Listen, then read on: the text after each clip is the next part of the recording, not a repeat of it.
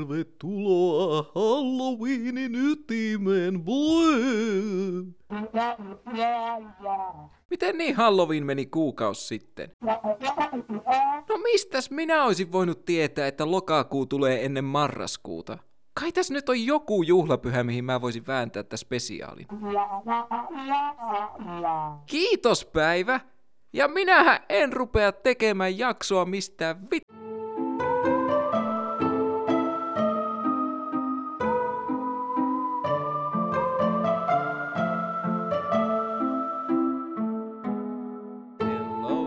Hello, hello, ja tervetuloa Kiitospäivän ytimeen. Minä olen Samuli ja tämä on Suht Normaali Podcast.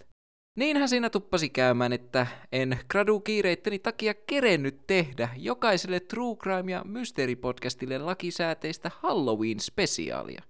Joten mä mietin pitkään ja hartaasti, että miten korvaisin tämän kamalan velvollisuuksieni laiminlyönnin, ja koska joulussahan ei ole mitään pelottavaa, jos ei lasketa noita lapsia piekseviä ja kidnappaavia pukkivariaatioita, ainoaksi loogiseksi jatkumoksi Halloweenin kauhun täyteiselle synkkyydelle jäi pohjoisamerikkalaisten kalkkunan täyteinen kiitospäivä. Ollakseni täysin rehellinen, minun kiitospäivätietämykseni pohjautuu täysin Jaska Jokusen kiitospäivään sekä internetistä löytämiini semifaktuaalisiin tietoihin. Tiivistetysti kiitospäivässä on kyse suuresta kalkkunan täyteisestä juhlasta, jossa perheet kokoontuvat yhteen syömään ja puhumaan isovanhempien kanssa politiikasta. Mikä olisikaan parempi lisuke kalkkuna-aterialle kuin mummon raivokas pauhaaminen koronarokotteiden sisältämästä paholaisen siemennesteestä. Lisäksi iso osa modernia kiitospäivää on Black Friday-sotasuunnitelmien tekeminen, koska you know, koko perheen pitää puhaltaa yhteen hiileen, jos he meinaavat napata 60 tuuman Ultra HD-television 50 prosentin alennuksella. Saattaa jopa joutua mukiloimaan kilpailevia perheitä matkalla tai mahdollisesti jopa uhraamaan yhden omistaan, jottei tarjous menisi sivusuun. Ja sehän on tietysti ilmiselvää, että jos joku uhrataan Black Fridayna, niin se olisi demonin siemennesteiden asiantuntija mummo, koska hänellä on muutenkin molemmissa silmissä kaihi, eikä hän pystyisi nauttimaan Ultra HD-kokemuksesta yhtä suuresti kuin muut. Kyllä mummo ymmärtäisi ja tukisi tätä päätöstä, jos häneltä kysyttäisiin. Tuon kaiken perusteella kiitospäivässähän ei sinällään ole mitään pelottavaa tai karmivaa, mutta jos me katsotaan kiitospäivän historiaa, niin sehän on erittäin verinen ja siihen sisältyy muun muassa Pohjois-Amerikan alkuperäisväestöjen erittäin karu ja epäinhimillinen kohtelu uudisasukkaiden toimesta. Sinällähän kiitospäivä historia olisi erittäin kiinnostava aihe jaksolle, mutta mä en halua tänään masentaa teitä, vaan tuoda pientä hymyä teidän paatuneille jöröille kasvoillenne. Tästä syystä tulen tänään puhumaan teille minun mielestäni kiitospäivän tärkeimmästä elementistä, eli majesteettisesta ja niin kamalan herkullisesta kalkkunasta. Vaikka kalkkunat eivät omaakaan korppien ja varisten ongelmanratkontakykyä tahi punarinnan suloisia sointuja, ne eivät suinkaan ole turhanpäiväisiä ja tylsiä tipuja. Ensinnäkin kalkkunat käyvät hyvin yhteen voileivän kanssa ja samaa ei voi sanoa punarinnasta. Ja toiseksi, jotkut kalkkunat ovat onnistuneet nousemaan legendoiksi ihmisten keskuudessa, eikä samaa voi sanoa mistään pahuksen korpista. No mutta Samuli, entäs Alfred J. Quakin keisarikorppi? Eikö hän ole kuuluisa? No joo, onhan se tavallaan jonkinlainen groteski saavutus nousta lintumaailman Hitleriksi, mutta kuitenkin fiktiivisen lintumaailman Hitleriksi, joten ei voida puhua todellisesta legendaarisesta linnusta, vaan pikemminkin eh, pahamaineisesta piirretystä pulusta. Todellisen legendaarisen linnun tulee herättää pelkoa ja arvostusta ihmisten keskuudessa. Sen tulee vallata itselleen alueita ja saattaa yhteiskunta polvilleen. Vuonna 2020 tällainen lintu löytyi Kalifornian Oaklandista ja se oli kalkkuna nimeltään Gerald. Kukaan ei osaa tarkalleen sanoa, milloin Gerald saapui ensimmäisen kerran Oaklandin ruusupuistoon tai milloin hän sai nimensä. Joidenkin mukaan kalkkuna olisi lennellyt puistoon vuonna 2016, kun taas toiset uskovat, että Gerald on siunannut puistoa läsnäolollaan kauan ennen tavan kuolevaisten saapumista nykyiseen Kaliforniaan. Mutta me tiedämme varmaksi sen, että Gerald oli alkujaan erittäin leppoisa kaveri, joka ei paheksunut ihmisten läsnäoloa. Se tapasi vaellella ympäri 2,8 hehtaarin kokoista puistoa, rentoutua suihkulähteiden lähettyvillä sekä tuijotella kimppakyytäjään odottavia ihmisiä puiston reunamilla. Paikalliset asukkaat rakastivat Geraldia ja yksi nainen jopa toi Geraldille päivittäin herkkuja nautittavaksi. Oaklandin kansa sai levätä rauhassa tietäen, että vaikka miten synkältä maailma vaikuttikaan, Gerald oli aina heidän tukenaan. Tämä rauhallinen rinnakkaiselo ei kuitenkaan kestäisi ikuisesti, ja vuoden 2020 alussa asiat alkoivat kääntyä huonompaan suuntaan. Koronapandemian piinatessa maailmaa Oaklandilaisten keskuudessa alkoi leviämään kammottavia huhuja, joiden mukaan Gerald oli alkanut käyttäytymään aggressiivisesti. 16-vuotias Jojo Thompson oli myös kuullut näitä huhuja useiden kuukausien ajan, mutta hän ajatteli niiden olevan vain yliampuvia tarinoita, joiden avulla pyrittiin pitämään ihmisiä poissa puistosta.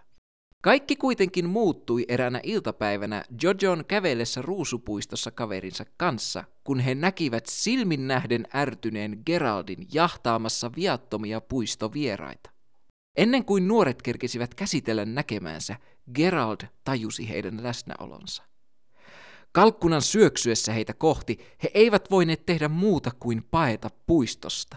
Jojon ja kaverinsa onneksi he säästyivät henkilövahingoilta, mutta valitettavasti Jojon kengät eivät olleet yhtä onnekkaat, sillä ne olivat tippuneet hänen jalastansa dramaattisen pakomatkan aikana ja oletettavasti koristivat nyt Geraldin palkintohyllyä. Myöhemmin Jojo Thompson totesi Guardian-lehdelle haastattelussa, olin kuullut sen hyökkäyksistä, mutta en koskaan uskonut niin käyvän minulle. Emme voineet muuta kuin paheta. Toinen paikallinen Alexis Morgan kertoi Oakland Sidelle tarinan omasta dramaattisesta kohtaamisestaan kiukkutipun kanssa. Hänen mukaansa Gerald oli jahdannut erästä vanhempaa naista ympäri ruusupuutarhaa niin kauan, että naisen oli ollut pakko kiivetä puuhun turvaan. Morgan päätti pelastaa vanhemman naisen, mutta epäonnekseen Geraldilla oli vihaa vaikka muille jakaa.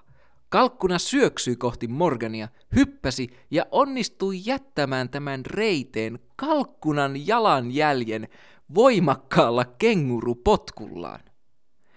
Morgan ja vanhempi nainen onnistuivat tämän jälkeen pakenemaan paikalta ja Gerald oli jälleen kerran todistanut olevansa ravintoketjun huipulla. Vuoden 2020 aikana Gerald hyökkäsi arviolta noin sadan eri ihmisen kimppuun Oaklandin ruusupuistossa. Kalkkunan hyökkäykset olivat niin yleisiä, että jotkut ihmiset eivät suostuneet menemään ruusupuistoon ilman jotain kättä pidempää, kuten esimerkiksi keppiä, haravaa tai sateenvarjoa. Yksi henkilö väitti torjuneensa Geraldin hyökkäyksen pippurisumutteen avulla, mutta tälle väitteelle ei ole mitään todisteita. He, jotka eivät olleet rohkeita tai valmiita aseistautumaan, lopettivat puistossa vierailun kokonaan. Valitettavasti pelkästään puiston karttaminen ei ollut takuu turvallisuudesta. Puiston vieressä asuva Julia Williams kuvaili tyypillistä kohtaamista Geraldin kanssa. Kannoin korillista pyykkiä autooni, kun näin hänet. Kun katseemme kohtasivat, hän ryntäsi minua kohti siivet ojennettuina. Pääsin nipinnapin autolleni, mutta onnistuin poksauttamaan selkäni paetessa. Jouduin viettämään seuraavan viikon sängyssä, eikä voinut kävellä ollenkaan. Usein Gerald sluibaili uhkaavasti puistoon vievän portaikon luona, aivan kuin hän olisi yllyttänyt ohikulkijoita haastamaan hänen dominanssiaan. Hei, eikö sä tiedä kuka mä oon, hä? Mä oon Gerald Kalkkuna ja tämä on mun puisto. Parempi vaan kävellä pois tai kuule irti ja tungen sen sun kurkustaa alas. Gerald oli selvästi aika badass kaveri. Hän oli tavallaan Oaklandin Godzilla, mutta radioaktiivisen jättiläisliskon sijaan hän oli pieni ja pippurinen Kalkoon. Nämä Geraldin hyökkäykset noudattivat yleensä samanlaista kaavaa.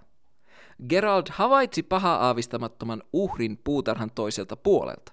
Uhrin havaittuaan se lähti juoksemaan kuin mikäkin hulk konsanaan, ajaen uhrinsa pois puistosta. Jos uhri olikin rohkeampaa sorttia ja jäi uhmakkaasti paikalleen kohtaamaan Geraldin, se yleensä hyppäsi uhrinsa päälle, raapien ja näykkien tätä niin kauan, kunnes uhrin oli pakko paeta. Useimmiten Gerald kohdisti vihansa nuoriin ja vanhempiin ihmisiin, niihin, jotka eivät voineet nopeasti paeta häneltä. Hän tunsi myös suunnatonta aggressiivista vetovoimaa kaikkiin pyörällisiin kulkuneuvoihin, kuten vauvojen rattaisiin. Kenties Gerald tunsi sääliä meitä ei enää nuoria, mutta ei kuitenkaan vielä vanhoja ihmisiä kohtaan. Hän pystyi varmaan aistimaan, että tässä iässä elämä on muutenkin sen verran pyllystä, että ei kaipaa kalkkuna hyökkäyksiä siihen päälle. Mä tiedän, mitä osa teistä ajattelee. Miten kalkkuunan tapainen pönäkkä tipu voi mukaan olla pelottava? No, yllättävän helposti, koska kalkkunat ovat luonnon täydellisiä tappajia. Kun Gerald oli vihainen, hän röyhisti rintaansa, kohoten yli 1,2 metrin korkuiseksi, ja massastaan huolimatta hän oli nopea. Tyypillinen aikuinen uroskalkkuna voi painaa jopa 11,3 kiloa, juosta 25 kilometrin tuntivauhtia ja lentää jopa 55 kilometrin tuntivauhtia. Villikalkkunalla on 270 asteen näkökenttä ja ne näkevät kolme kertaa selkeämmin kuin ihminen, joten Geraldin oli helppo havaita uhrinsa toiselta puolelta puutarhaa ja hän pystyi aiheuttamaan aivan törkeän paljon tuhoa. Tämä Geraldin hirmuvalta herätti huomattavasti keskustelua Oaklandin asukkaiden keskuudessa. Monet olivat järkyttyneitä siitä, miten ennen niin leppoisasta kaverista oli yhtäkkiä tullut raivokkaampi kuin energiajuomaa kittaavasta teinistä. Asukkaiden keskuudessa nousi useita eri teorioita siitä, miten tähän tilanteeseen oli päädytty. Jotkut olivat sitä mieltä, että Geraldin ruokkiminen oli tehnyt siitä aggressiivisen, mutta Tämä ei voinut pitää paikkaansa, sillä häntä oli ruokittu vuosien ajan, eikä hän ollut näyttänyt minkäänlaisia aggression merkkejä ennen vuotta 2020. Toiset puolestaan väittivät, että kyseessä ei ollutkaan Gerald, vaan toinen ruusupuistoon eksynyt kalkkuna, joka oli tappanut alkuperäisen Geraldin ja vienyt tämän paikan puiston alfana. Tätä teoriaa tuki puistosta löytynyt uroskalkkunan ruumis, mutta tämä ruumis ei kuitenkaan kuulunut Geraldille. Tällä ruumilla oli nääs kaikki pyrstösulat tallella, kun taas Geraldilta uupui tunnetusti yksi näkyvä sulka pyrstönsä vasemmalta puolelta. Joten paholaiskalkkuna oli kuin olikin ennen niin leppoisa Gerald, ja nyt hänellä oli jo yksi todistettava murha nimissään.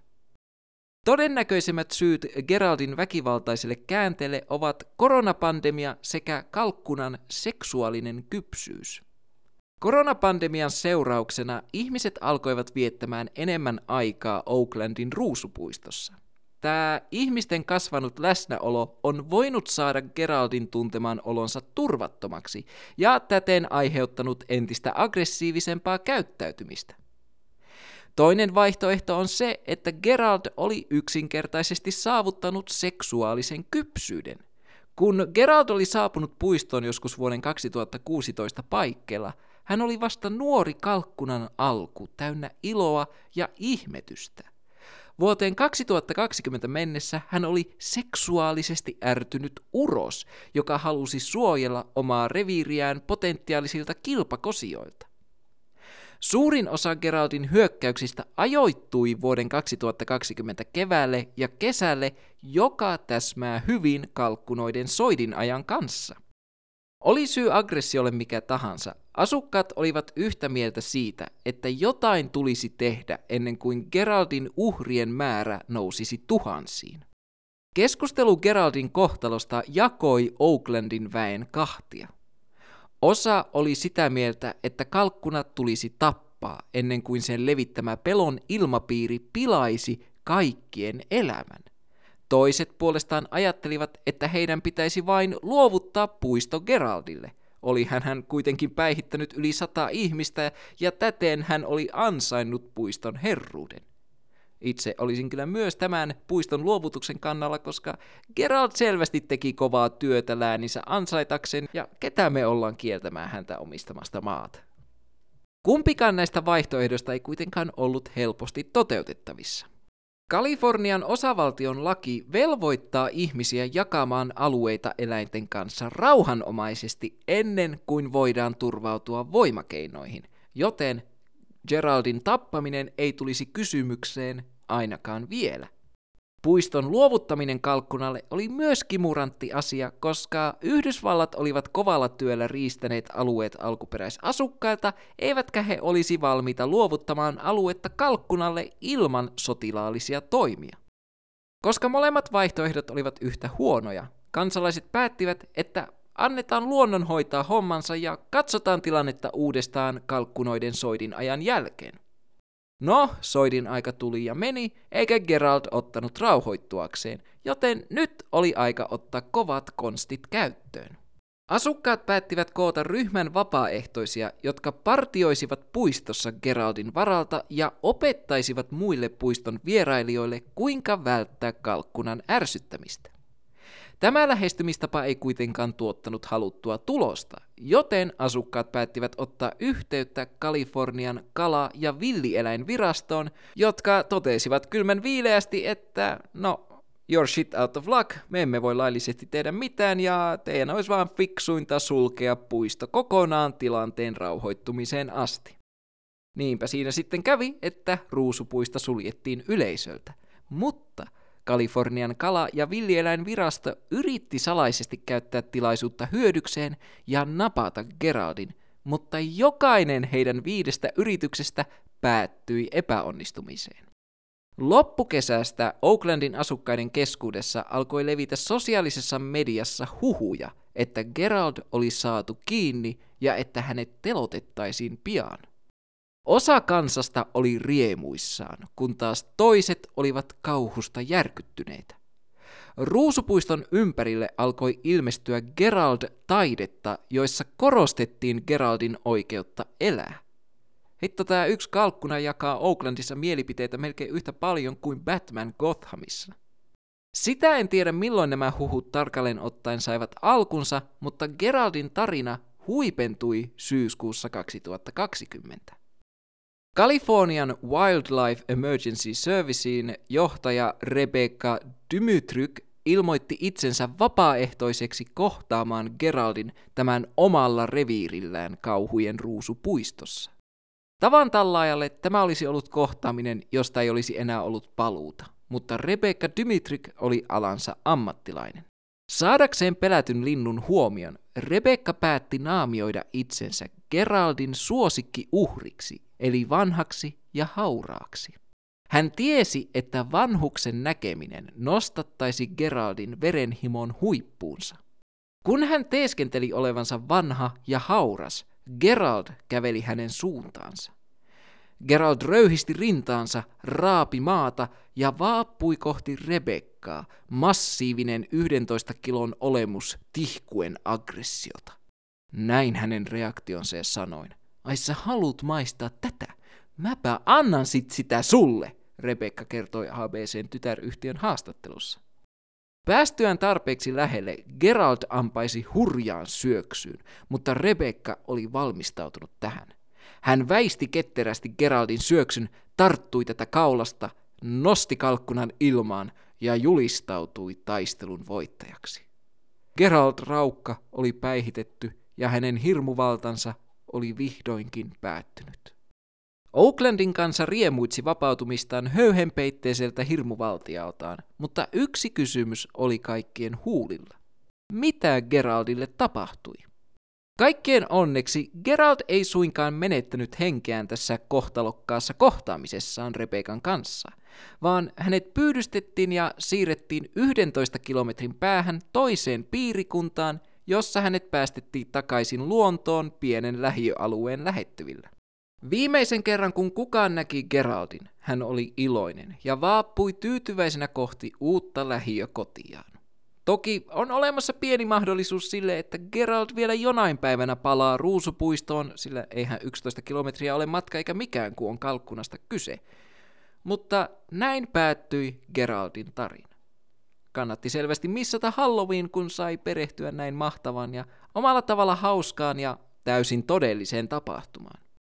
Lopuksi luen teille kommentin, jonka eräs henkilö oli jättänyt Facebookiin Geraldin kiinnioton jälkeen. Rehellisesti sanottuna olen surullinen. En siksi, koska välitin Geraldista, koska valitettavasti en hänestä oikein piitanut, mutta en kuitenkaan tuomitse ketään, joka hänestä välitti. Ke- kenties minulla on vain huono empatiakyky. Jään kuitenkin kaipaamaan näitä julkaisuja sekä kaikkea sitä edestakaisin heiteltyä vihaa. Minusta tuntuu, että tämä tapaus sisälsi kaikki ihmiskunnan ja ihmisten yhteiselon salaisuudet, ja jos olisimme vain olleet tarpeeksi viisaita, Gerald olisi voinut opettaa meille, kuinka rakastaa toinen toistamme. Koska tänään on kiitospäivä, niin hei, mikä olisikaan parempi tapa juhlia kiitospäivää kuin kiittämällä minun ihania patroneita kaikesta siitä rakkaudesta ja tuesta, jota te minulle annatte. Ja tietenkin erityisen suuret kiitokset suursuhtistason patroneille, joten kiitoksia Iidalle, wuhuu! Kiitoksia Miumaulle, wuhuu! Oi, ei lähtenyt hyvin, wuhuu! Kiitoksia Midnight City Lightsille, wuhuu! Kiitoksia Taika Simballe! Kiitoksia Ina Kitsunelle, wuhuu! Kiitoksia Ilkeälle Sipulille, wuhuu! Kiitoksia T-narkomaanille, wuhuu! Tää alkaa vähitellen kuulostaa pöllöltä. Kiitoksia Kemisti Kuomalle, wuhuu! Kiitoksia Your Local Alienille, wuhuu! Kiitoksia The Kasvifaktailijalle, wuhuu! Ja kiitoksia Ellille, wuhuu! Te kaikki ihanat patronit mahdollistatte sen, että suht normaali pysyy omana outona itsenään. Kiitoksia kuuntelusta ja me tapaamme taas pian outouden ytimessä.